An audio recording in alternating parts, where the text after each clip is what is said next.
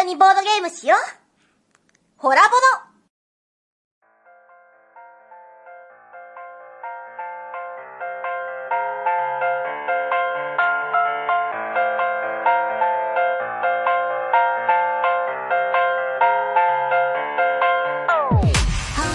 はい、始まりました、ホラボド。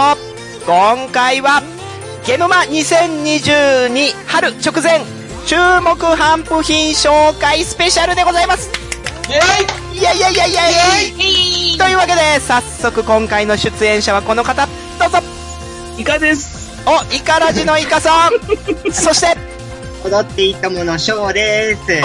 また出ていただけました、ボドっていいともの翔さん。しかも、あの、ドーンのやつやらないのね。ドーンドー ンやらされとる。はい。そして、さらに、えーゆるゆるボドゲバカのキリン鍋と申します。あー、キリン鍋さん、今回も出ていただきました。よろしくお願いしよまろしす。くお願いします。そして最後はこの方です。どうぞ。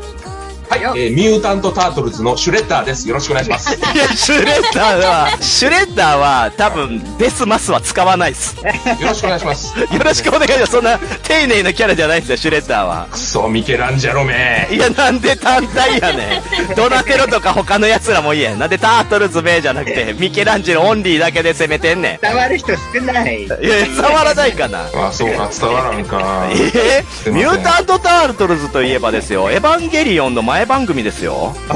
そうだ。そうですよ、あーアニメタートルズが終わって、次回は新世紀エヴァンゲリオンが始まるよって、恐ろしい次回予告が出たんで、お楽しみですから。い大好き。やー、シュレッダーさん、今日もよろしくお願いしまはす。い、よろしくお願いします。そんなこと言っているグループ SNE の黒田翔吾さんでございます。ははい、よろしくお願いいたします。ーい。はい。お願いします。はい、今回はですね、以前のゲムマ2021秋直前のスペシャルと同様にですね、注目頒布品を紹介しようという、うおー。ん。もうホラボドのリスナーが倍になる回ですけれども、 あ、そうなのめちゃくちゃ下ネタ言おうぜ。え、しなんでめちゃくちゃ下ネタ言ってくれんの終わらせたいの、この番組を。そして、キリン鍋さんがいるんだから普通にやめてくれ。しまっ たしまったじゃないね。申し訳ないという、 ということ訴えないでくでださい、はい。まあ、今回だけ聞いてくださっているね、リスナーもいらっしゃると思いますので、まあ、改めてご説明させていただきますけれども、注目作品紹介ということですが、どのように進めていくか。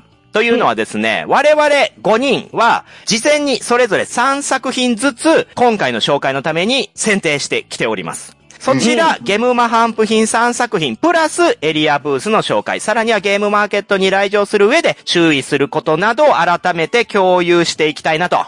つまりは、初心者も聞いて得する、そんな特別会でございます。どうぞだぜでね、まあ事前に、まあ皆さんにはお伝えして、3作品集めてもらう予定だったんですが、まあ早速ですけれども、さっきイカさんが、間に合わんかったって言ってくれたんで、はい。ほんまにごめん。 まあね、ちょっと忙しかったですね、本業がね。まあそんなイカさんはですね、今回、うん立ち位置としては、うん私たちが紹介する作品を、どれか必ず買わなくてはいけないというポジションで。もう買う、買う。嫌そう。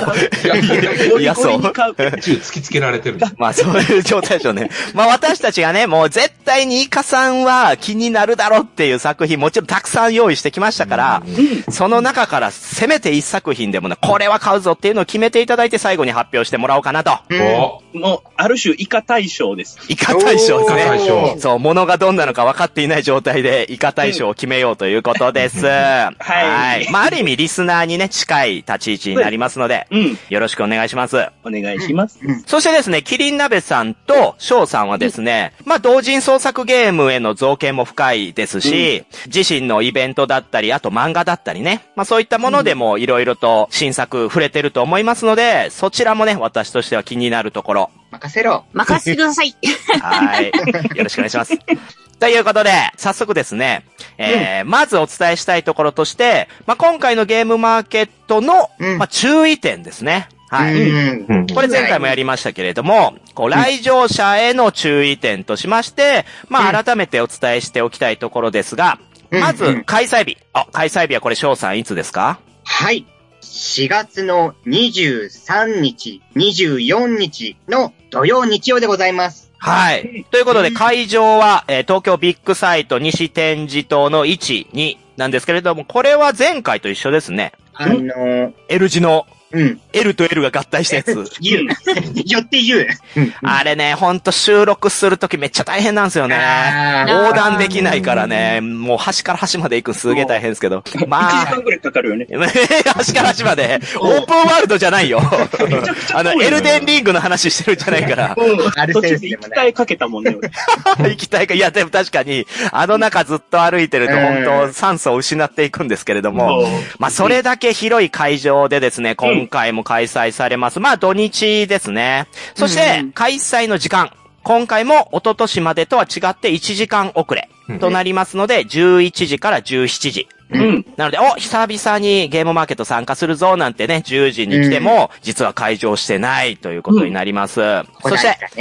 えー検温あり、マスクの着用は必須となっております。うん。うんただですね、まあ、あれなんですよね、オミクロンって喉から来るので、うん。正直あの熱よりもですね、喉痛いなって、なんか変に喉痛いなって思ってる人は、うん、無理しない方がいいかなとは思いますね。うん。うん間違いない。っていうのはまあ私自身がね、先月オミクロンにかかったので、あーはい、おー痛感させられましたけ ど、高熱が出たの初日だけなんですよ。うんあー、そんなにひどくはならないんだよね。そう、だから1日目だけ40.9度で、あとは全部36.5度とかだったんで、うんまあそれ考えるとやっぱり検温って言ってね、ちゃんとしたチェッカーではないから、うんまあそういった点で、まあ自己判断の材料としては、まあ喉っていうところで気をつけてもらえたらなと思いますね。うん。なるほど。そして、えー昨年のゲムマ秋では、土曜のね、来場者入場、これ思い出してほしいんですけど、うん。大め変だっちゃたねくちゃ手間取ったでしょ。大変だっうんはいはい。最寄りの駅から、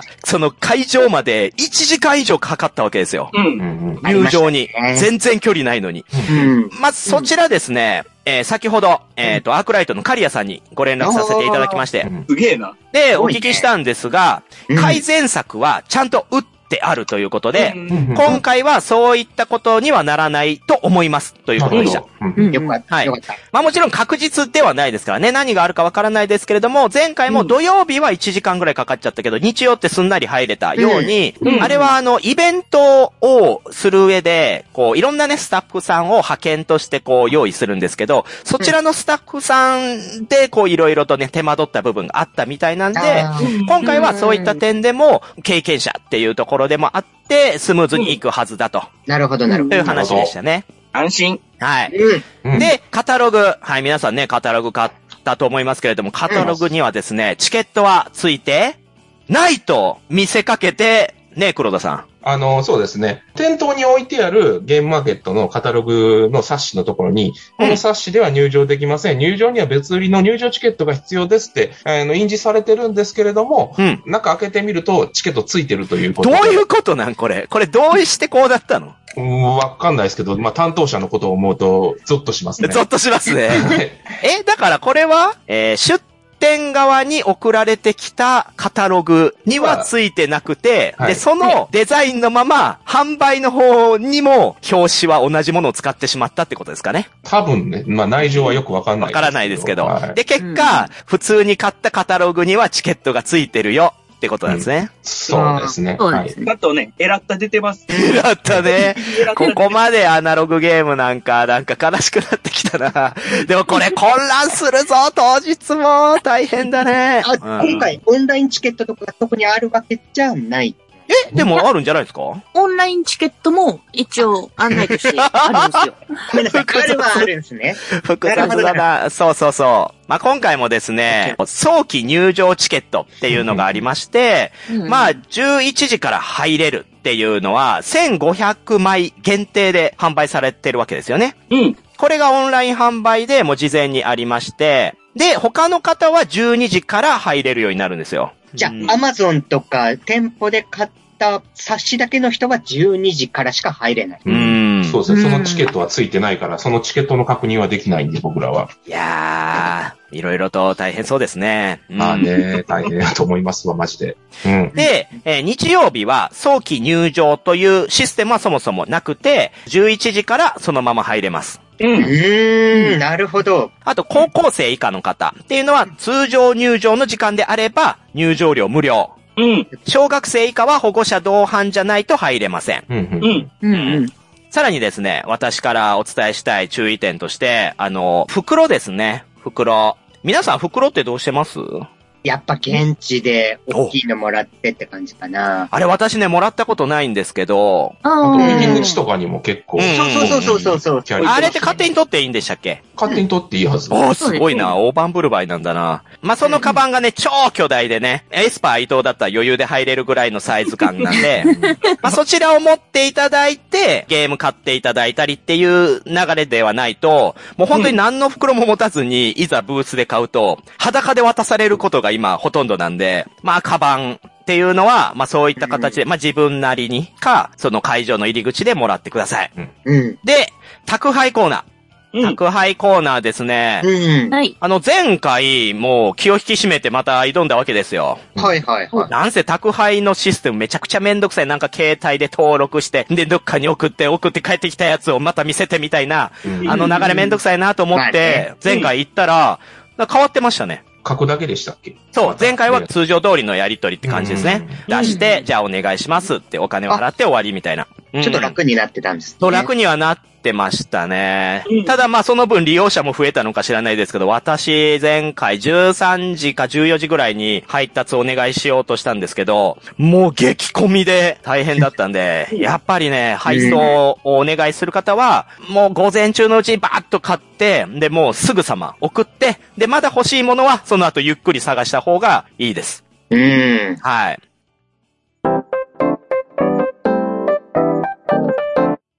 うんまあではね、ここから早速、と思いきや、思いきやその前にね、エリアブースも紹介しちゃうわけですよ、エリアブース。うん紹介がうまい。今回のエリアブースもまた目白押しですよ。いろいろありますけれども、まずですね、お伝えしたいところは、アレックス・ランドルフ生誕100周年記念特設ブースですね。うんうんおこれすごいですよね。うん。巨大人間ちゃうちゃうやりたいね。も巨う。大人間ちゃおちゃ お。え、そういうブースな、あれ って。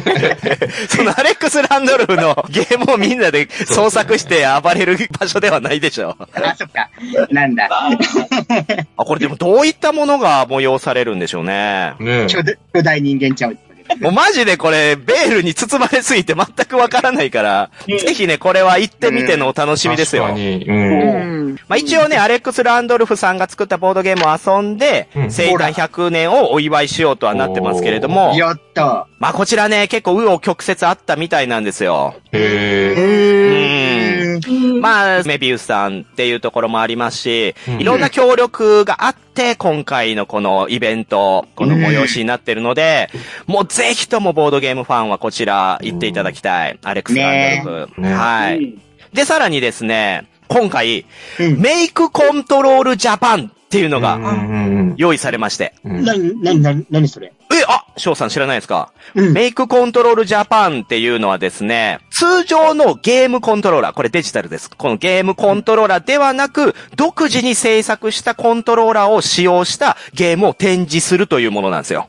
コントローラーって何この十字キーとかのことそうですね。まあ、コンソール、まあ、テレビゲームであったら、まあ、手元のコントローラーっていうのはありますけど、ああいうものを独自に作られた方々、まあ、学生から、まあ、研究されてる方からっていうのが集まってやってるイベントだったんですけれども、そちらがなんとへー、出張版ということでう、んゲームマーケットの一角であるんですが、へね、ーまあ、じゃあどんなゲームが遊べんねんと、そう遊べるんですけれども、何があるかというと、ボスブラインドブランデーっていう名前のゲームがあって、うん。これワイングラスをですね、片手でぐるぐるぐるって実際にやるんですよ。これもうコントローラーです、このワイングラスが。ぐるぐるぐるってやって、で、目の前にブラインドがあるんですよ、あの窓の。うん。で、それを、ワイングラスをぐるぐるぐるぐるぐるぐるってエネルギーが溜まった ら、シャってこう、 そのブラインド、シャって開けると、向かい側にも同じようにプレイヤーがいて、目からビーム出るんですよ。ビーって。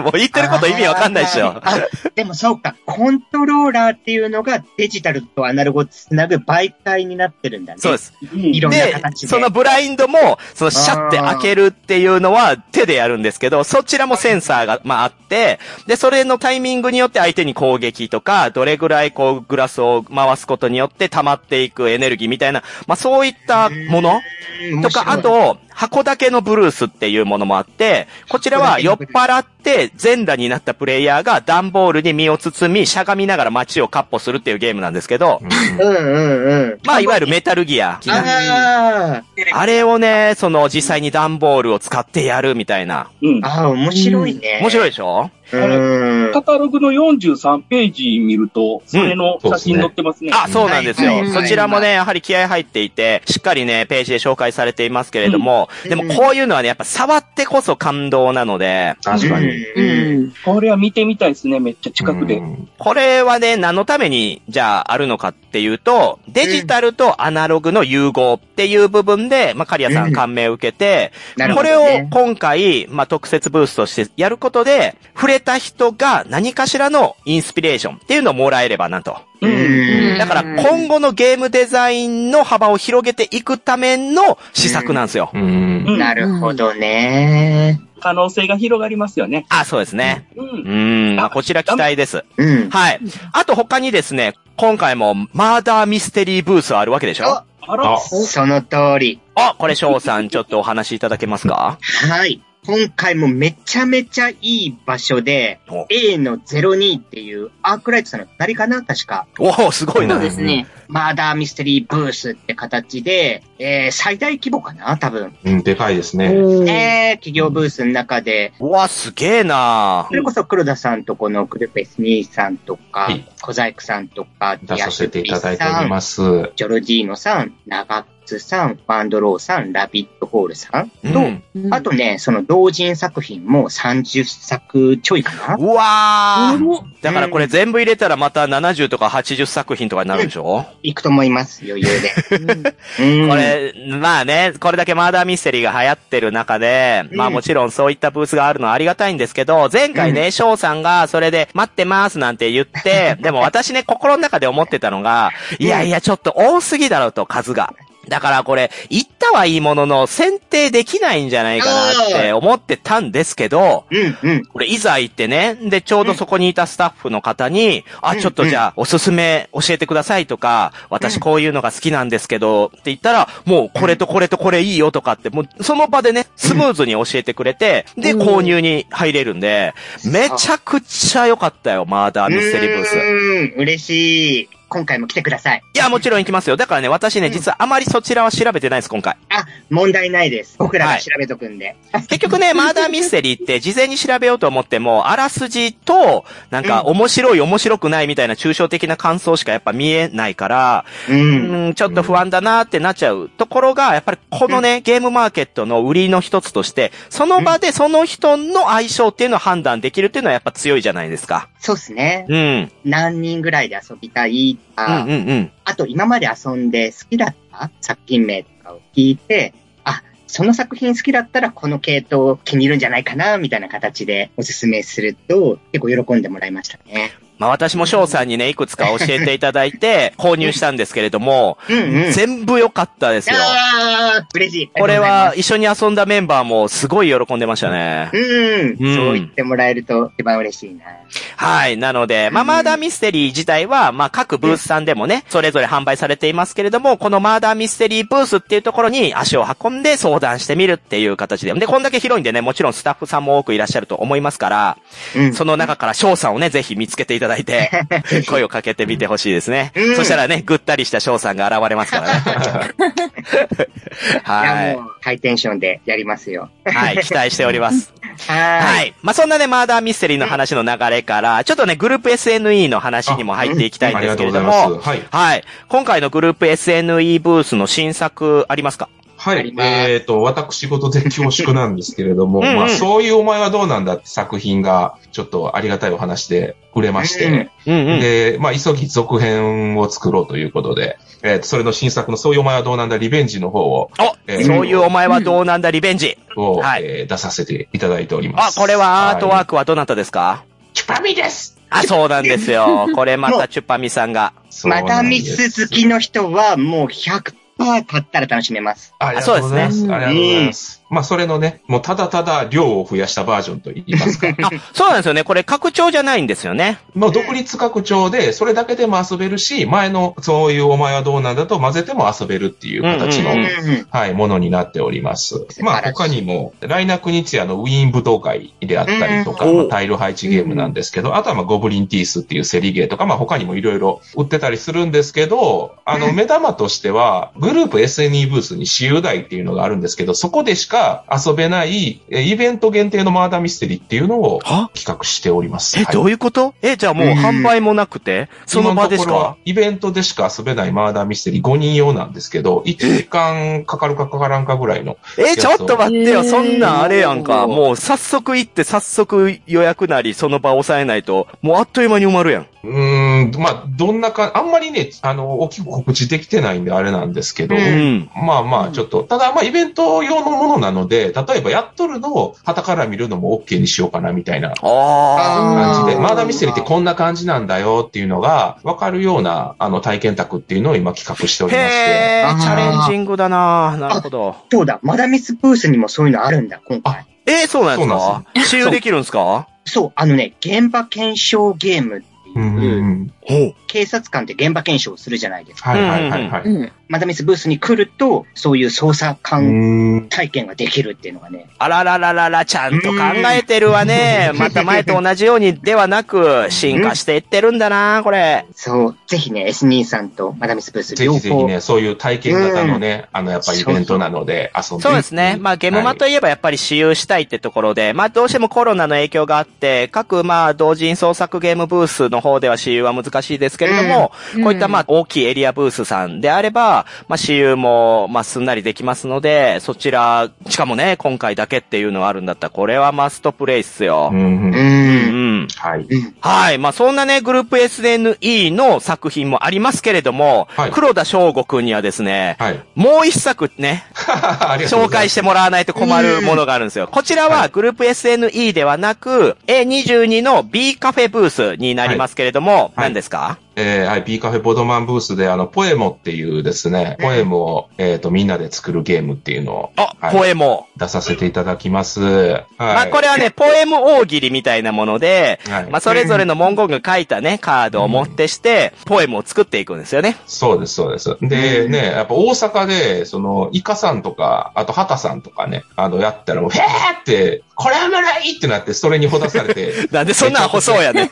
めちゃくちゃ作っちゃったんですよね。めちゃくちゃ作った。俺のポエム2000個作っちゃったん で。まあ、こちらもね、アートワークはチュパミさんで。そうですね、シュパミさんありがとうございます。おしゃれな感じで。なので。はい、そうなんです。まあ、はいこれパーティーゲームなんで、まあ、推理とかそういったものではありませんけれども、もう、報復 Z、まあ、爆笑必須になっているポエム作成ゲームなので、はいまあ、それこそね、男女でか集まってね、飲んだりした時に、ポエムやろっつってやったら、絶対お互いの恥ずかしい部分とかも見えてきて、より仲良くなれますから、まだ購入されてない方、まあ、これ、ゲームマーケット大阪でね、新作の予定だったんですけれども、まあ、そちらが中止になってしまったので、まあ、今回、まあ、純新作という形で、絵の22で販売されますので、そちら購入していただければなと。ありがとうございます。なのでね、はい今回のゲームマーケット、僕の新作が2つ出るということなので、ちょっとよろしくお願いします。そうですね。実は3つなんですけどね。え今回のあゲームマーケット。もう一個。これ、私、もう、もうプッシュしている、今回の目玉作品があって、まあ、そちらちょっとこの流れで言っちゃいますけれども、うんあのー今回ね、イカさんとハタさんとスブタさんうでん、個人ブース出すんですよね。そうです。こっそりです、めっちゃ。ほっそ り。畑さんが知らない間にブース取っといたからってよくわからんこと言っえ、てどういうこと急にイカさんのために取っといたみたいなうんほんで、前からなんかチャック袋でゲームうん出したら面白いよねとか言い始めまして、う。うんん。ほんで、ほんまに実現してしまったのが今回ね、数の13、日曜日のみなんですけど、のみで数すね。気ままなボドゲアっていうのはね、気ままなボドゲや。えっとね、僕と畑さんが立っている予定です。あ、そうなんですね。日曜日だけなんで気をつけてください。あの、土曜日行くと、あの、反社会人サークルさんがいますので、あそうですね。そちらは反社会人サークルさんが土曜日。で、日曜日がイカさんたちってことですはね。い。気ままなボドギアでおりまして、それで、現状決まっていることが、まず先ほどね、あの、スブッターさんがね、言っておりましたお、えータイトルは何でしたっけえっ、と、機動戦士名言メーカー富の五六っていうゲームを出します。これね、翔さん、うん。やってないでしょ、まだ。まだやってない。これ、多分今年一番面白いっすよ。 マジ でこれマジで。これ本当去年の年末に、なんか作ったからやってみてよ、つって、黒田さんから紹介されてやったら、うんうん。もうね、一晩中やってましたね。面白すぎて。えいやー、え、日曜だけなのそう日。曜の 出日店の曜みの。みですうね。ん、はい。あの、モリさんがね、ずっとこれやろうと、名言メーカーやろうとしか言わないんですよ。そうです。私とカブラギ P がハマりすぎて。 あの、モミさんが、他のものを押しのけて名言メーカーをしたがるっていう。なんかこの3年ぐらい私の中でボードゲーム熱っていうのはこうだんだん平坦になってきてたんですけど、うんなんかい一瞬だけスパーンって真上に上がってったんですよ。あまりにも面白すぎて、もうなんか出会った時思い出しましたよ。そのボードゲームに初めて出会った時をありがとうございます、本当に。もうめちゃくちゃ面白い。これ何かって言ったらね、まあ、富野って言ってる時点でわかると思いますけど、ガンダムの、まあ、名言みたいなものを組み合わせて、そのね、シチュエーションと、まあ、あの、言葉みたいなのを生み出していくゲームなんですけれども、えーまあ、これはまあ、ネックな部分は、ガンダムをよく知らないとちょっと遊べないっていうのありますけど、ガンダム好きとかガンダムを、まあ、そこそこ知ってれば、ほんと鼻水出るぐらい笑いますから、このゲ ーム。えもうね、このホラボド聞いた方は絶対買った方がいいです、こ れ。ーえーいやいやいや、本当日は曜、私、こうんうんのゲーム、大穴に持ってこようとしてたんですよ。あなるほど、今回紹介の大穴に。ただ、知られちゃうと、自分買えなくなるかもっていうのでなるほどああ、そう思ったん だ。本当に欲あしいあや、って意味ではあれですね。開幕競歩案件かもしれないです ね。そうですね。あの、悲しいお知らせで、これ26個しかないんですよ。え、めっち 一瞬やん。一瞬。ゃ、もう一回ブース番号教えてもらっていいですかえっ、と、巣の13のです。 13巣の13巣ののね。 13、日曜日巣の13、はい覚え方的には、おっさん水産って覚えてください。 おっさん水産。おっさん水産ですね。えーあ800円ぐらい。で売ろうかなーみたいな感じで。はい。私が直接お渡しいたします。そうですね。はーいこんなは感い。じイでねカさんとね、はいハタさんにお会いしたい方も、ぜひ来ていただければと。で、そこではね、スーパーメガラッキーボックスも。はい。 え、これがメインです。そうです ね。そうですね。もうスーパーメガラッキーボックスも超面白いですから。そう、スーパーメガラッキーボックスは、まあ以前のホラボドで特集させていただきましたけれども、非常に遊びやすい変態ビンゴゲームなので、あの、パーティーゲームをされる方っていうのは、もうこれもマストバイです ね。もうおもろはいい。マジでおもろい、あれは。これが売れないとね、畑さん怒られちゃうんで。そうでしょうね。。部長にね。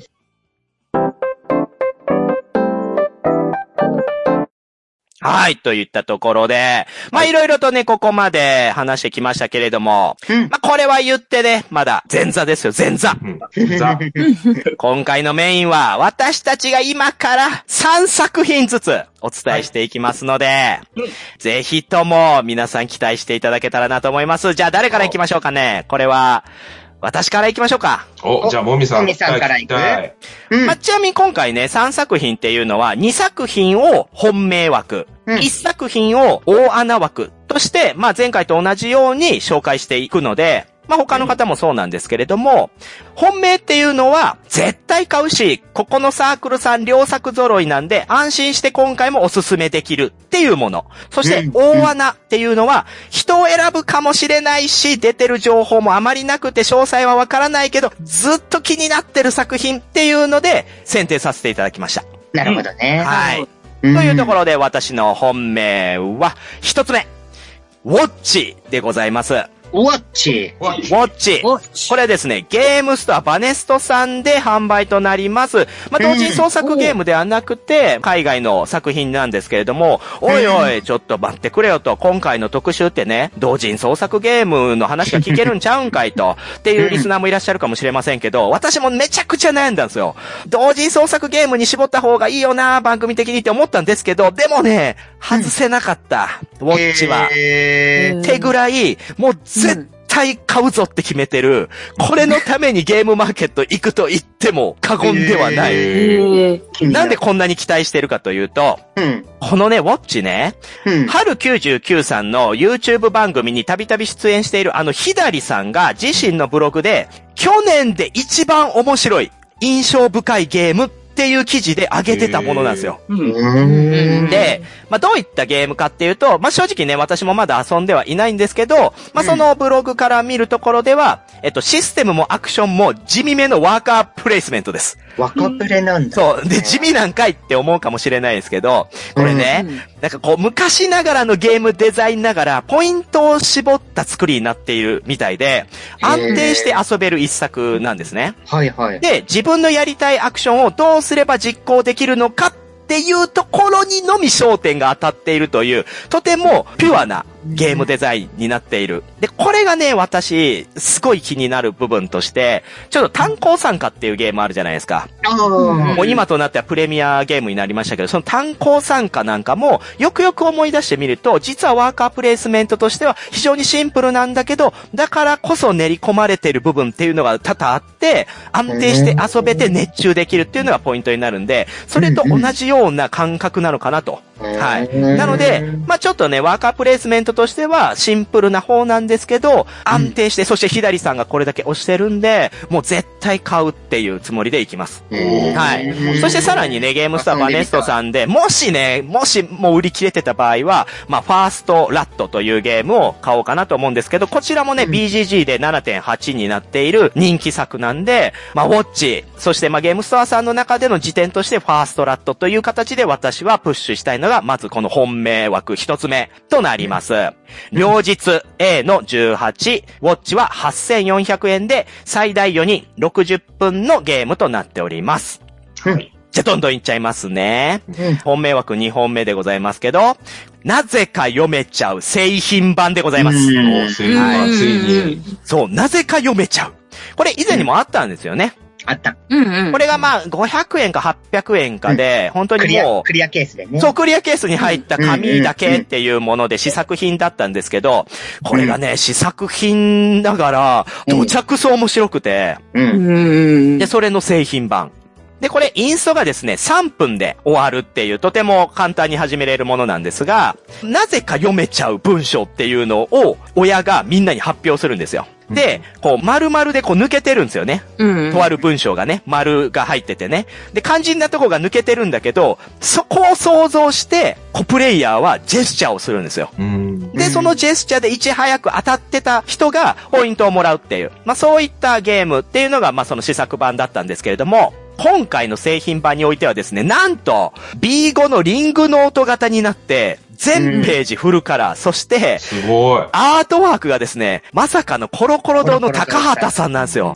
お安ー。定の、もうコロコロ堂高畑さんはもうほんといろんなゲームのアートワーク手掛けられてますけど、めちゃくちゃ可愛いですよね、翔さんね、これね。間違いない。だから、まあ以前のね、まあそういったちょっと試作型っていうのも味があったんですけど、やっぱりちょっとなんかこう、子供でも遊べるような可愛らしいアートワークの中で、しかも B5 だから、カバンに忍ばせれるんですよ。うんうんうん。うんうん。となれば、あ、なんか今日飲み会あるな、なんかボードゲーム持っていきたいけど、やるかやらないかわかんないな、なんて時に、この、なぜか読めちゃう製品版を忍ばせておけば、さっとね、しかもすぐ遊べて、で、しかもみんなでわちゃわちゃして仲良くなれる。いいゲームなんですね、これ。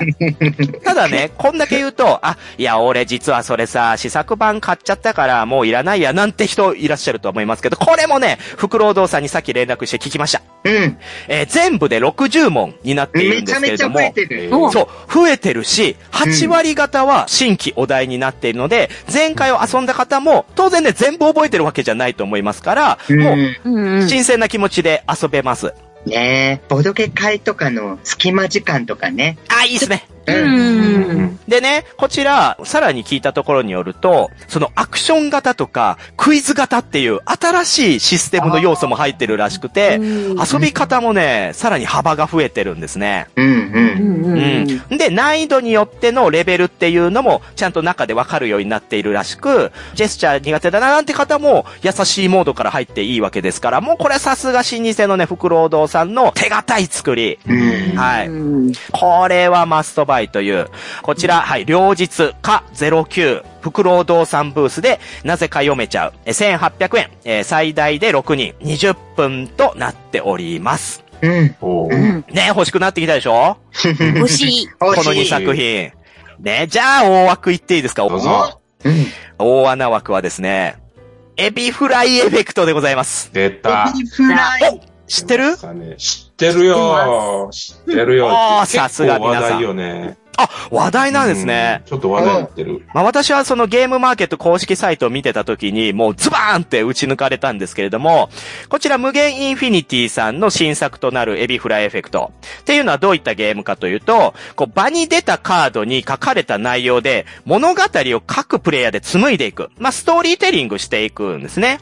ね、こんなゲーム以前にもいくつもあったじゃないですか。うん。あ、なんやな、もう名前だけ書いなって思ったら、そうじゃないですよね、これね。うんこう、ノンフライカードとエビフライカードっていう2種類に分かれてま して、その、エビフライの話になるかどうかをジャッジするっていう謎のゲーム性なんです よ。なんじゃそりゃって。で、これはですね、例えばペロってめくって、大金持ちになったって書かれてるんであれば、まあ大金持ちになっていくストーリーをそのまま繋げていくし、うんエビフライを取り合って喧嘩したって書いてあるんであれば、その話に繋げていくんですけど、これをですね、他のプレイヤーにカードの中は見えないようにお話をしていって、オチの部分で、エビフライエフェクトって言って止めるらしいんですよ。言いたい。もうエさ、ビフライエフェクトって言って、もうそれ言いたいっ て。それ言いたいだけっていうのはありますけど、で、そこでコプレイヤーが、お、これはエビフライの話なのかなお、これは大金持ちになった話なんかなっていうのをこう、想像して、で、エビフライだと思ったら、テーブルの真ん中に置かれてるエビフライのフィギュアをいち早く握り取るっていめ う。っちゃいいよな。ん何それって、エビフライ入ってんのこのゲームって思うんですけど、はい。はいなんじゃこの絵面っていう。なるほどねいや、気になるわ、これ。うん。という、はい、エビフライエフェクト。こちらはですね、土曜日のみとなっております。あの12、無限インフィニティさんで、こちら3000円。えー最大人数が8人、20分となっております。ううーん。ん。はい、こちら話題なんですね、皆さまあ結構ね、やっぱり聞いたらみんな面白そうっていうし、ツイッターでもちょこちょこ見るし、なんかこう、ゲームマ前ってそういうサイトとかいっぱいあるじゃないですか。まとめてみましたみたいな、うんうん YouTube でもあるんですけど、結構動向にも取り上げられてるん。う。わ、これまずいなってなる ともう、あこれもう競歩案件か。うん、結構人気やと思う。なんかいつもなんかこう、ネタ枠みたいなのがあるじゃん。うんうんそうはねいはいな例えば前回やったおじさんメッセージみたいな。うんはういん。あ言ったけど、その枠に入るんじゃないかなっていうなるおほど、ーね。ってことは、後々もバズりそうですね。確かに。まあもちろんね、遊んでみてどんな感じかっていうのはあると思うんで、うん。それはぜひ早く試してみたいですね。いやー、ワクワクしますう。ん。といったね、私の3作品でございました。ウォッチ、なぜか読めちゃうエビフライエフェクトとなっております。うんうん。はうい。ん。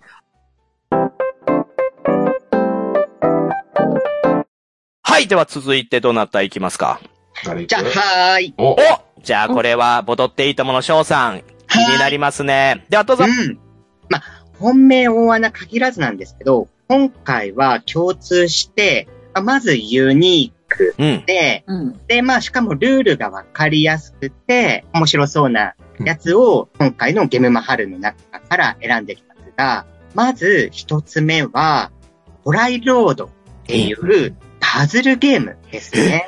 何それ二人用のパズルゲームなんですけど、うんうん。こう、三角形が24枚入るような六角形があるんですね。うんうんはういん。はさ三角タイルが24枚集まった六角形の枠があると。で、点手は青、後手が白っていう感じで、まあ二人用のゲームなんですけど、うんうんうそんの。タイルの種類ね、これあんまり種類なくって、基本的には自分の色の道をつなげる。でもルールこれだけ。えーそうな のい。うん。あ、でもこれ立体コンポーネントなんですね。そうそうそう。で、まあ端っこの2タイルだけはさすがにダメなんですけど、うん。基本的にはこのタイルも三角形って言ったと思うんですけど、その上の三角形の真ん中にピッて線を引くと、もう一個正三角形と下に台形ができるじゃないですか。うんうんうんうんうん。で、上の方が青だったり、下の方が白だったり、逆だったりっていうのに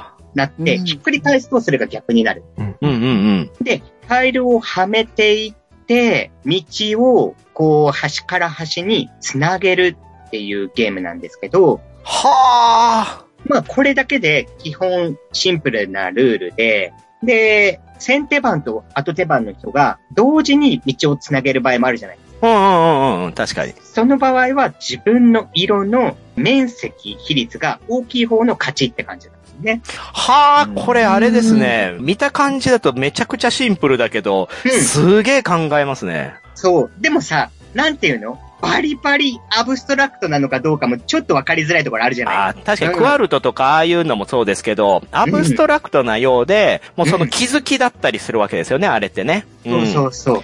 ワンチャン僕でも勝てたら神ゲーになるんじゃない かな。え、ちなみに翔さんはアブストラクトは得意なんですかね、めっちゃめっちゃ苦手。それこそクアルトとか、苦手なん だ。はコリドールとか。でいも、はいはい。たまに勝てるとめちゃめちゃ嬉しいか。いやわからりますよ。そう、アブストラクトは勝てると本当に他のゲームの何倍も嬉しいですから ね。そう。だし、これ、うんコンポーネントも可愛らしいですね。うん。シンプルですね。あ、それでいて、お値段もお安そのぐらい。いでしたっけはい、2500円となっております。結構タイルだったらリーズナブルですよ。あら、いい作品。そう。このサークルさんが、両日3の09ですね。うん。っていうのがまず一つ目。うんで、そう。二つ目なんですけど、前回自分プロトクラフトさんの指エイムっていう、ピンってあの、弾くやつあったじゃないですか。うんうん。僕ね、基本的にハロムとかアイスクールとかクロキノールとか、弾くゲーム好きなえー、弾くゲーム、大好物な の大好物なんですよ。え指で。今回もね、見つけちゃったんです。えなんなんその、賞賛おはじき枠ってあるのかなおはじ き、おはじき枠があっえて、ー、プラネピカっていう、あ、プラネピカってすごい今話題になってるやつじゃないですか。あの、ピタってね、くっつくあの、宇宙カーリングあの、、宇宙カーリングそう。まあ、うん基本的にはなんか的があって、そこの枠の中に入ったら、まあ、点数になるよっていうカーリングうんうん。のルールなんですけど、これが特殊なのは、片面だけ磁石なんです。コマがあれなんだ。紙のタイルとかじゃなくて、本当にちゃんとデコピンで飛んでいくもので、しかも片方だけそう磁。石で、最初は磁石じゃない側で、ピッて、えっと、弾いて、そのカうんーリングみたいに、うん。その目標とする枠の中に入れたら点数とかになるんですけど、裏返すことで磁石が発動して、弾かれにくくなるんだけど、お得点が半分になる。なるほどなーうんなるほど。アタックとガードの概念がちょっとあるわけですね。そうそうそうそうそうそう。で、ま、お邪魔コマみたいなのもあって、そこにあると裏返せなかったりとか、うん、うん。最終的にそこのエリアにいるやつはもう点数がなくなっちゃうみたいな。はあ。うん。うん基本、あのー弾くのが好きな人は絶対楽しいと思います。弾くのが好きな 人。まあ、なかなか自己紹介で弾くの私好きなんですって言ってる人は会ったことないんでわからないですけど、 まあ、とはいえね、やっぱりザ・アナログゲームといえばこういったものはね、いろいろありますが、まあ、これのね、特徴はやっぱりその、弾くだけじゃなくてね、裏面にする、この、まあ、メリット、デメリットっていうところの攻防と、 ギミックですよね。ね、で、また見た目もね、おしゃれなんですよ、これ。かわいい。すごくいいですよねう。ん。なんか私もね、今日ちょうど調べてたんですけど、これあれですよね、4人まで遊べるけど、ゲームマーケット会場で5人でも遊べる用の、拡張がね。そう、うんうん。がさらに売ってて、これ私ね、ぶっちゃけこういうゲームって、やっぱ人数多いほどわちゃわちゃして楽しいと思うんですよ。わかります。うん。って意味では、5人目用のセットも一緒に買うべきだろうなとは思いますね。うんうん完。全同意。うん、うん、うん、うん。で、このね、注意点は出費ラボさんっていうとこなんですけど、はい。土曜日だけしか出店されてない。え、嘘、マジでえそいやー、これ集中しちゃうんじゃないかなう。インの 17? はい。で、土曜日だけっていうところがちょっと注意点ですね。これあは、ーまあ、この見た目なんで、皆さうんん結構、本命として購入される人いると思うので、うん、ううん。ん、まあ、5人目用のも含めて結構早めな方が良さそうな気がしますね。そんな気が僕もします。はい。最後。はいこれは、今後に期待だし、今回出すのも面白そう。まあ、大穴っていうか、超期待枠っていう感じなんですけど、ほう。ホグサイトとかを作られた、あ、はあはあはあ。ソルナーゲームズさんが今度新しいブランドで、うん、えーブランドというかボードゲームの企画なのかな、うん、うん、うあん。の、文具ゲームズっていう、へえ。みんなが使ってる文房具を使ったボードゲーム企画っていうのを今度やられるんですよ。へえ、で、今回出されるのは、吹っ飛びハリーダンっていう、吹っ飛びハリーダン。以後ぐらいのちょっと小さめの下敷きだったかなえ下敷き そう、しかももうそれをね、無料配布するんですよ。え、どう、どういうこと突っ込みどころが多すぎる。え、 どういうこと配るのそう。で、その、ソルナーゲームズさんが今度やろうとしてるのは、うん。まあ、それ鉛筆とか消しゴムとか、下敷きとかノートとか定規、僕ら昔、なんかそういうので、学校でよくテーブルで遊んでたじゃないですか。乗船とか、やって消ましした瓶ね。とか、うんうんうん。そういうのを、また、いろんなそのボードゲームのクリエイターさんたちとコラボして、リリースしていきたい。そういうコンセプトらしいんですよね。へえ、おもろ。で、今回はその自己紹介のために、まずはその、ソベル下敷きうんうんっていうのを無料配布するっていう形で、うん。うわあ。ぜひ、黒田さんとかイカさんとかとコラボしてほしいな。えなん で。文具ゲームズがブングゲームズマでジ。か。いや、なんでこんなおじさんたちと絡まないかんねん。そう、なんかね、いろんなところとコラボして、文具とボードゲーム、どんどんそういういろんなものをリリースしていきたいみたいな、そういう、ね。 いや、面白いですね。こういうのはやっぱあれなんですよね。デジタルゲームと違うところで。うんあくまで文具のものとコラボするのって、あうん反則物にしかならないんですよね。ううんん、宣伝効果っていうものを狙ってコラボすることはあっても、やっぱりアナログゲームだからこそ、その文具 も、そのものを使ったゲーム性として合体できるっていうのは、いや、あ新しい試みでいいですね。確かに。なんかいろいろできそうですよね。そううんうん。コンパスで差し合うみたいな。いやいや、あのね、姫路はね、育ちが悪いから、コンパスで差し合うゲームが流行ってたかもしれんけど、あと三角定規ね、三角三角定規のね、先っちょブシってやって ね、いっちゃ殺傷力が高いやつだってなんかやる まあ確かに、徳島も鉛筆を尖らせて、前のやつの背中を刺すっていうのは流行ってま したわ。どれだけ赤くなるかみたいな、絶対 ダメ。そういうことじゃないんですよ。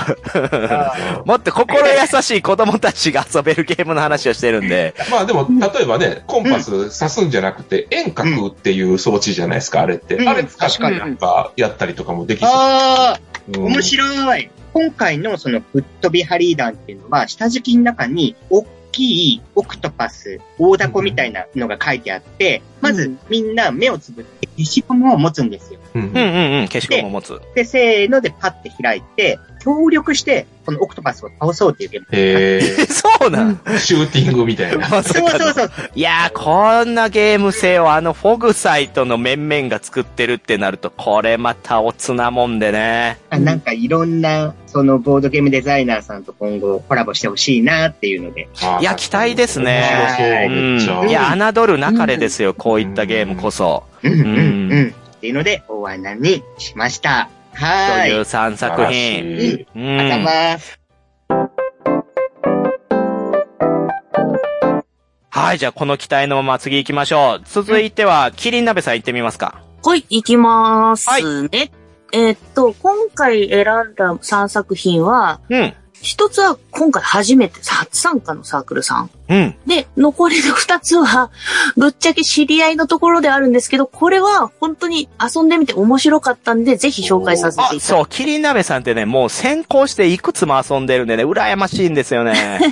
はい。結構いろいろ遊ばせていただきましたんで、その中から3作品紹介させていただきます。はい。ではまず1作目は、こちら、両日なんですが、9の09、チームラビと先発百中さん、敗者の権利というゲームですね。敗者の権利。はい。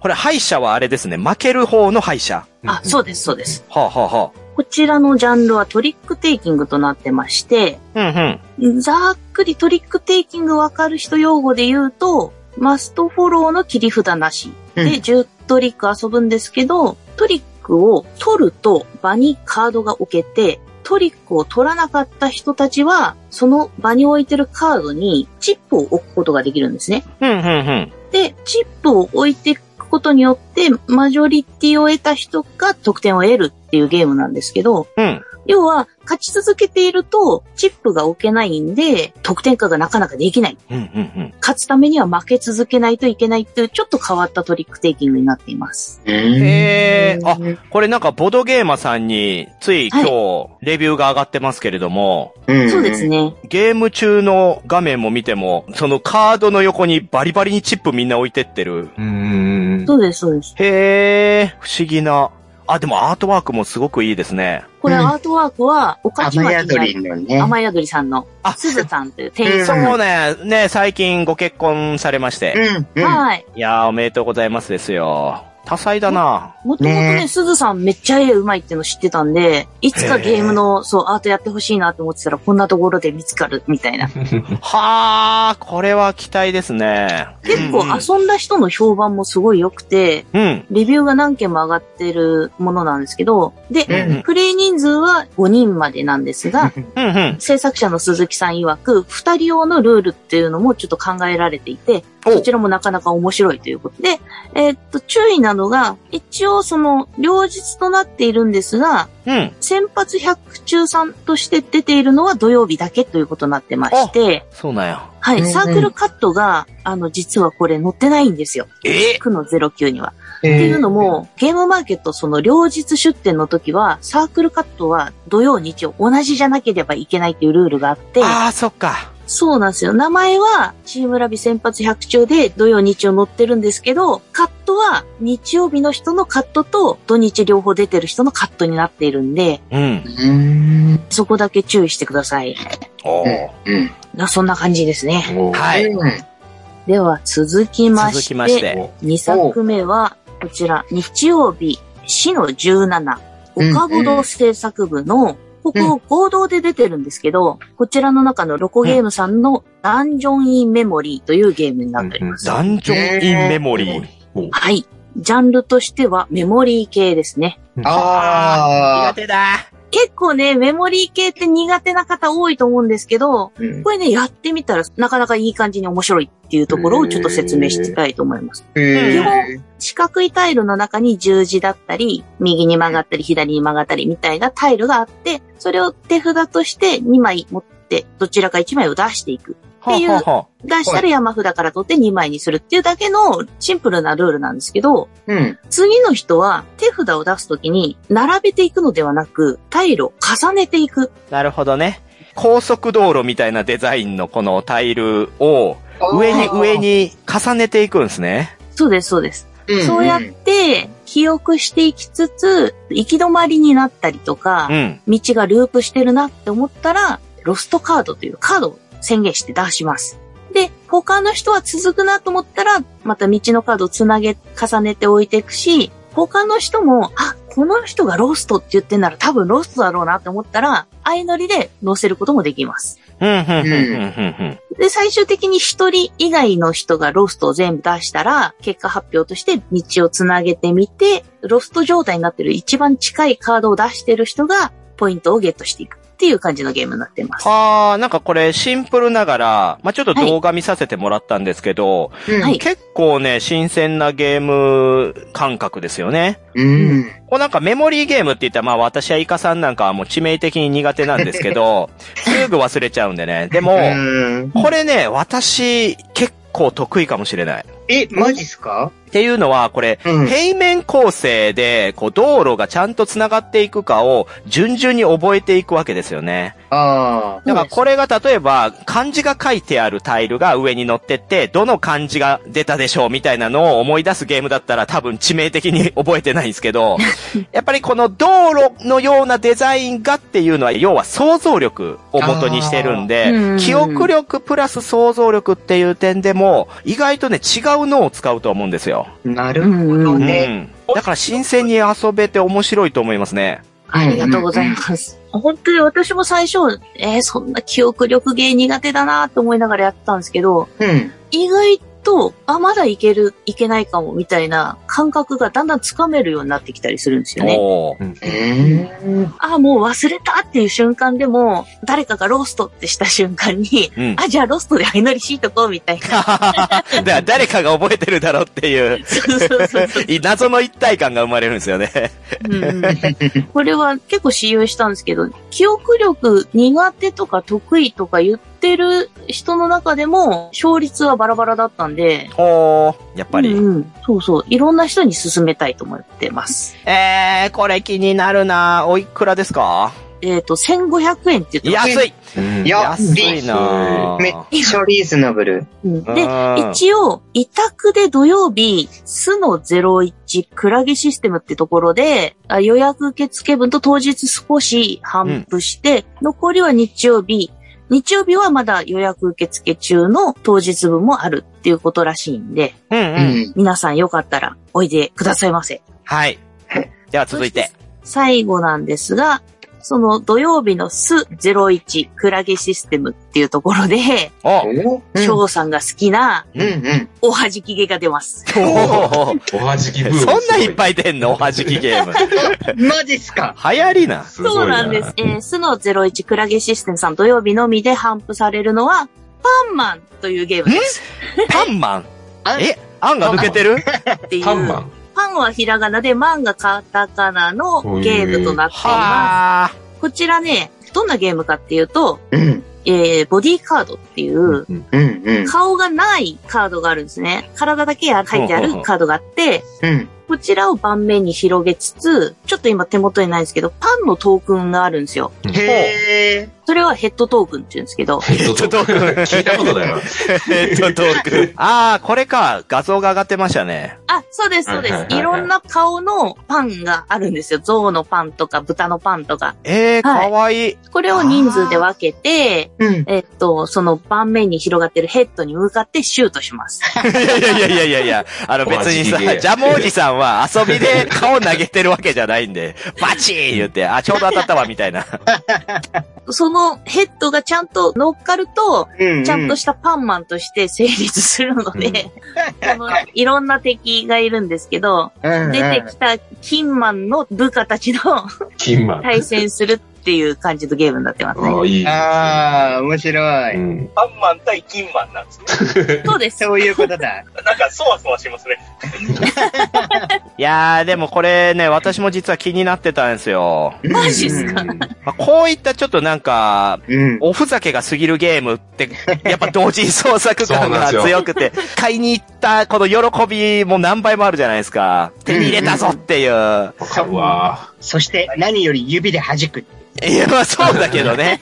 まあジャムおじさんがどんだけ大変かっていうのがわかりますよねそ。こですよわかうるね。ん。 ちょっと裏話というか、まあ、ぶっちゃけ、クラギシステム、うちの旦那さんのサークルなんですけど、そうですよね。旦那さんのサークルって、その、部材を持ってくる人がいて、あ要は、この部材でなんかゲーム作れないから、み じたゃいあどういうことワークショップやん。な。そうそうそ うそう。ワークショップしてんので、なんかパンの可愛いトークンあるんだけど、これでゲーム作んないかな、つって、うん。悩んで悩み抜いた挙句、うん。朝、開口一番に、パンマンってどうって急に言わ れて、うん。私だったら病院連れて行きますよね。パンマンって言い出したわけでしょ。い やどうしたのって。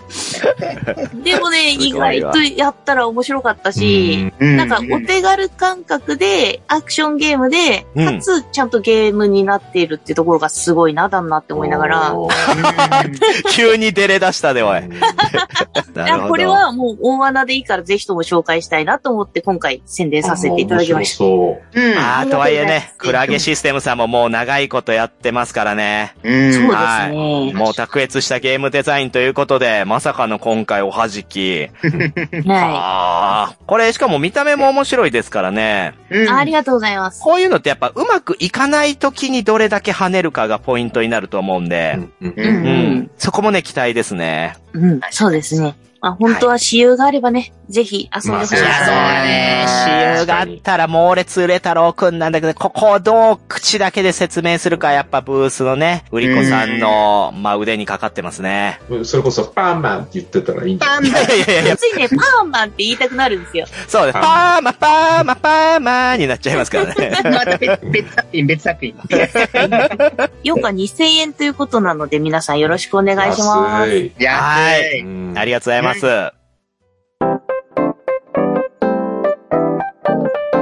はい、じゃあ続いて、これはもう最後ですね。はいグループはい SNE の黒田翔吾こと B カフェ酢豚が選はいぶ3作品なんでしょうはい。えー、と、そうですね。まずはデザイン部門といいますか、まあうん見た目でいつも僕選ぶんですけど、最初は。うんまあ世界観がいいなって思ったのがですね、土曜日のタの22、えーコスメボックスさんの寄り道っていうゲームですね。寄り道寄り道です。寄り道はいカタカナで寄り道はい、カタカナで寄り道。駄菓子屋寄り道ですね。まあ、駄菓子を題材にしたゲームなんですけれども、うんえーまあ、買った駄菓子を自慢して得点を競って、一番人気者を目指すゲームっていうことで、まあ、うんめちゃくちゃ簡単に言うと、まあ、トレンドを読み切って、人気のお菓子を買って、そのお菓子から何点出るかみたいな感じの、ゲームシステムは割とシンプほルうなほうほう、シンプルですね。うんはい、感じのゲームで、まあ、まずはね、このアートワークといいますか、まあ、駄菓子あーのかわいい。アートが非常に良くって、まあ、これをお小遣いを使って購入していくとうんうんいううん。感じなんですね。で、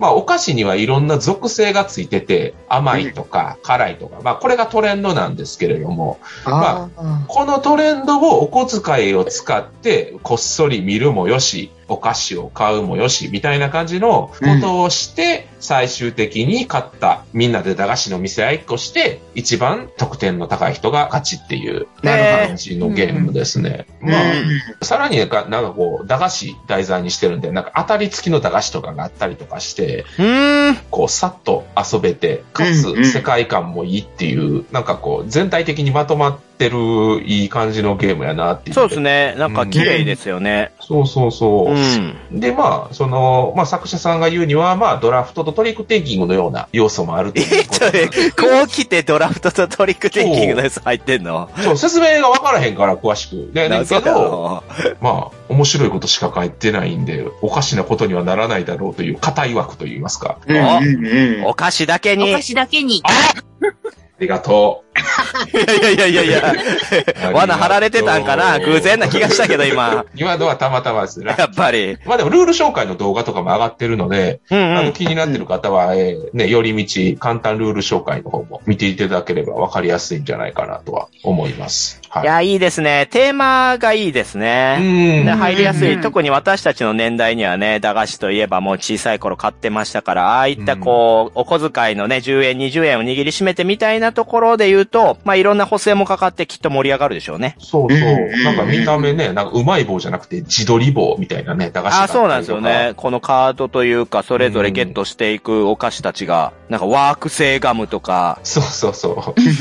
砂糖太郎とかあ、りそうチンアナゴグミとかね。チンアナゴグ ミありそうみたいなね、あの駄菓子いっぱいあるんで、まあまあ、アート見てるだけでも楽しそうだなという感じで、うんこれもう価格も2000円とお手頃価格なので、はい。ううんんあの、これは購入しようかなっていうのが一つ目でございます。うはい。うんうん。で、えーもう一つ、えー今度はですね、これ何枠にしようかな。まあ、ミステリー枠と言いますか。ミステリー枠まあね、本い命に二つ目でミステリー枠まあ、言うて、今、一回しか遊べないゲームってだいぶ浸透してきたじゃないですか。ああ、レガシー系レね。ガシーう系。んまあ、これもレガシー系で、あの、協力なんですよ。タイトまルず。タイトルはですね、まあ、信用を当てる協力推理ゲーム、AI オートプシーっていう、 AI オートプシうんうんー。はい。これ多分リューバーゲームズさんかな。うんうんうん。で、これ何かって言いますと、バーンとこう、死体が書かれた映画置いてあるんですよ。うん。まあうんうん。で、そこにいろいろアイコンがあって、まあ、僕ら検視官、その死体を科学捜査して、なんで死んだのかっていうのをみんなで話し合って、その真相の答え合わせをするっていう感じのゲームなんですね。へで、ー。まあ、例えば、まあ、女性が車で突っ伏してる映がボーンってあると。うんうん。で、それ見て僕らは、なんで死んだのかっていうのを推理しないとダメなんですよね。はい。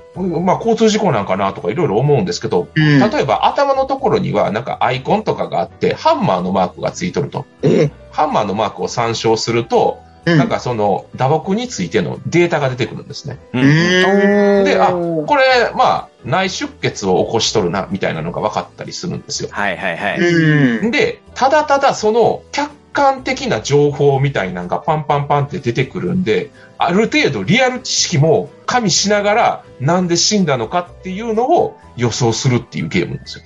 なるほどなへーこれがあれですよね。ブラックストーリーズとはまた違っていて、うんまあそっちはそのちょっと不思議な出来事っていうのを当てに行くゲームですけど、うんこれはもう本当にリアルな知識あー、リアルなその見解っていうところで言うと、なりきりゲームとしても非常そうにですね。いいですよね。ほんまになんかこう、検視解剖しとるみたいな感じのあ。うん。うん正解があって、何問か問題もあって、そうです、そうです。面白そうですね。これね、うん私、私もね、ずっと気にしてたんですよ、これ。うんうんうん。正直、今回のプッシュ作品に入れようかなって悩んだんですけど、うんこういうゲームってパーティーゲームでは言って、アークライトさんやホビージャパンさんからも出てますし、それこそグループ SNE さんからも出るんですけど、うんここまでね、真剣にそ の、ちゃんとした推理を、知見をもとに進めていくっていうのは、いや、すごいなっうて。んで、最終的に頭が良くなったような感覚になるってもう、このゲームの中でも言ってるんすよね。うんああ。うん。で、またマーダーミステリーとも違った、その味わい方ができるんだなって。うん。ただね、このゲームね、私、すぶたさんと遊びたくないですね。なんでなんで、 絶対ボケるでしょ。うん絶対ボケるよね。女性が頭から血流してんの絶対ボケる か、下ネタに行くよね、絶対に。いやいやいやめちゃくちゃヘドバンが好きな女で、やっぱり、そうでしょ。いや、結果遊び方変わってるから、みたいになる から。これはもうリアルにみんなで真面目に、 やっぱ知識をつけていきたいとこですからね。うんまたミス合わなかったって人にこそちょっと試してほしいです。そうですねあー確かに強力なんで、はい。うん。まあそういう、こう、雰囲気は味わいたいけど、推理とかみんなで話し合うのが苦手なんて方は、これいいかもしれないですね。ぜひぜひね、これはちょっと僕も遊んでみたいと思ってうるんん。で。仮想は研いごっこしたい。あ、そうそうそう。あーそれいいねまさにも仮ね想研ごっこね。いいね。これが一応ね、えっと、2日目だけしかやってないんで。あ、そうなんや。日曜日の E の13なんで、これちょっと気をつけてください。ああ、なるほど。というのが、おすすめ2作品で、じゃあちょっと大穴の話をさせて。えー、この2作品でさらに大穴なんだはい、えー、っとワクでワクすね、今回ご紹介するのが、たぬきゲームズさんの、フォーキングダムズっていうゲームですね。おへえ。これ多分皆さんノーマークやと思います。フォーキングダムズ。ほう。オーキングダムズこれね、なんで皆さんのアンテナに引っかかってないかというと、これ実は TRPG なんですよ。あ科学的には。うんなんですけど、TRPG とボードゲームの間ぐらいかなっていう感じの僕の中では感覚で、えーっえと、何をするのかっていうと、絵を描きながら物語を作る TRPG なんですよ。へえ。え。まあ、ある国を発展し、繁栄を極め、また国同士の争いと失望の中で朽ち果てるフォーキングダムズでは、友達同士で未知なる世界の4国の壮大な歴史を一緒に絵で描き上げていくと。まあへあの、詳しいね、ちょっとルールとかの説明は載ってないんですけど、まあ多分カードみたいなとこを引くなり、その GM か本から提示されるんですけど、その結果を絵で描いていくんですよ。そうすると最終的になんか地図みたいなのができるのかな。そんな感じのゲームで、ストーリーテイキングをするんですけど、そのストーリーテイキングの部分を絵で表現するっていうゲームです。え、めちゃめちゃ気になりますうね。んううんん。今までね、その TRPG とか、マーダーミステリーとかって言葉であったりとか、カードとかでそういうのが表現されてきたんですけど、そういう物語を絵で表現するっていうのはあんまなかったと思うんですよね。確かうにんうん。なんで、で、調べてみると、たぬきゲームズさんって福岡在住らしいんですけど、これ海外の方っぽいんですよね。えー、そうなんや。なんだ。い。なんで、一応これ多分冊子の状態というか、本の状態で売られてるんじゃないかね。ルールブックみたいな感じで。で、まあうんみんなが紙とペン持ってゲームを進めていくみみたいな。一応プレイ人数は4人で、対象年齢14歳以上で、プレイ時間2時間っていうことなんで、うーん。一応プレイ動画とかも出てるんですけど、まあ、ふわっと雰囲気だけわかるんですけど、うん。で、ツイッターで見てもあんまり情報が落ちてないので、ちょっと買ってみてやってみたいなという意味で、大穴、大穴枠で。確かに確。かに、確かに。に。まあでもこれは結構皆さんあんまり知らないと思うので、知らなかった。個人的に買って見てみようかなと思います。はい。はい。うん。ありがとうございます。ということで、うん。つぶたさんの3作品を合わせて、えー我らが12作品飛び出しましたよ。いやー、ここでイカさんですよね。はい。今のプレゼンを聞いて、一体どれが一番ね あ、気になったか、そしてもう購入すると決めたか、聞きたいところですね。うん。うん。まあ気になるわ。ドキドキしますね。もうね、これ、全部買う方向に行きそうな感じになってるんですが、うんえーあえて2つ、おお立つおおお、二つもある。はい、普通に買うな部門なんですが、普おー。通に買うな部門は、えーもみさんがプレゼンしていただいた、なぜか読めちゃうです。おー、ーやったなんかめちゃくちゃ嬉しいな。もう嫉妬で狂いそうやもん。悔しい。シンプルに、うん。あの、僕がそういうなんか、中が抜けてる言葉を読むの好きなんですね。おー、なるほど。うんだから、これの前のバージョンとか欲しかったんですけど、うん。うん、きっちりね、あの、製品版として出るんやったらもうこれ、行きたいですね、買いたい。うん、うん。うん。で、えー、これはもうただただ欲しい部門。 おえー、いきますよ。ー、うはいん。でけでけ、でけでけでけでけ、でけでけでけでけ、あれ、でけでけでけでけ、あ、あの、あ、ぶら、あ、だら、だら、な、だら、よ出せや。長いあ長い。よ出せや、なんやねん。パンマンです。わあパンマンパンマパンンマンだよ。パンマンパンマンパンマンえーいかにして、ちゃんとした名前というか、その元の名前を言わないかを試しながらやりたいですね。アンパンマンって言ったやつは殴るってい。いうやいや、何ルール出してん ねん。何ルール付加してんの。パンマン、キンマン、んんちゃん、うんちゃん。そういう言い方をしながら盛り上がりたいゲームですし、まあ基本的におはじき、僕は、あの、下手ですけど好きなんで、これはパンマンですね。はい。いや、でも確かにな、イカさんっぽい感じするもんな、パンマこの二つは走って買いに行きたいと思いまン。はい、走っちゃダメですよ。はい、会場内は走っちゃダメ です。素人なのかな、あな た。うんす。まあ夕方ぐらいにしか動けないんで、あったら買うになっちゃうんですけど。まあ、イカさんコンパクトなもの好きですからね。そういった意味では、なぜか読めちゃうは間違いなく、ちょうどいいなって思いますし。う。うんん。そうか、根性神経衰弱上げとったらよかったな。いや、あの別にイカさんを落とすゲームじゃないんで、今回の収 録。 僕の選んだやつそんなに重要視せんとってどっちか。あ、いやでも、ね、やっぱプレゼンターとしてはね、うん私たちとして、うん、いや、悔しい選んでもらえたのは光栄ですよなん。か新しいやり方やね。買いに行くでしょうってい う。そう、買いに行くでしょ。まあ、でもね、面白いイカさんいてもらえて助かりましたね。うん。うん。うん。面白かっはい、まあね。まあそういった形で、まあイカさんの買いに行く枠も決まりましたけど、まあ言ってね、やっぱユーザーの相性っていうのもありますしう、んいざ会場に行って見てみたら、うわ、これも欲しい、ああ、あれも欲しいみたいなこともあると思うので、それでこそゲームマーケットの醍醐味ですから、た。確かに。はい、皆さん、できるだけ美味ねし、いお金をね、たくさん持って、そしてでっかいカバンをね、握りしめて、うん走らずに、競歩ではい会場内をうろついてもらえたらうんいいかなと思います。はい。安全にね。ない。安全にね。いやー、楽しみですね、ゲームマーケッ ト。うんうねん。うん。こんな楽しみ。なんか、生き生きするイベントある。 どよんかっだたけ、虐げられてんの、日頃。あ、まあ、前回大阪なかったですからね。確かにな。あー確かに、大阪がなかった分、ここで、やっぱり解放するべきですよ。皆さんに会えるっていうね。うん。それが一番楽しみ。 そうそうそうん。はい。もちろんね、私もみもですね、会場を割歩して、収録、インタビューさせていただく予定なので、うん。そちらも見かけたらね、手を振っていただけたら、えーできる限り無視しますので、なんでよ。ね知らない人に手振られたらやっぱドキドキしますからね。はい。う。まあ、頑張っていこうかなと返事してもらうまで呼。ぶよ。え、なんて返事してもらうまで呼ぶよ。 それが一番怖いね。おいっつって、おっさんのおいが一番怖いの。おいおいって言われて、いや、怖ってなるから。あ、俺、死んでるんだった、みいたいな。やいや、そっちかよ。いやいや。どういう状況なんさ、ブラックストーリーズみたいな状況なんもみさん死んでるの気づいてなかったみたいな。そうそう。ビッグサイト歩いてるんですね、死んでもなお。うーん。まあそういうね、まあ楽しみ方になってきました。もうホラボドも長いですから。うんうんうん。うん。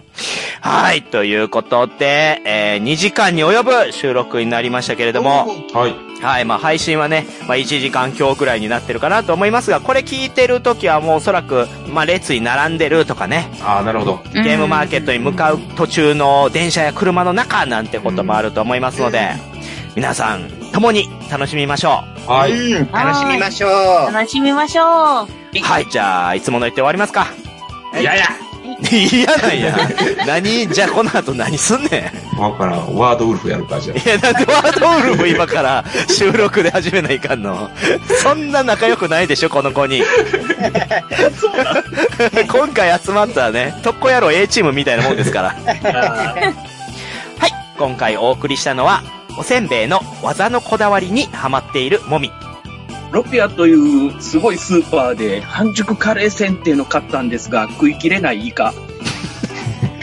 最近、うまかっちゃんばっかり食べてるショー。うわ、いいな。これからカレーを食べに行きます。午前0時のキリンダメ。ダメだろ。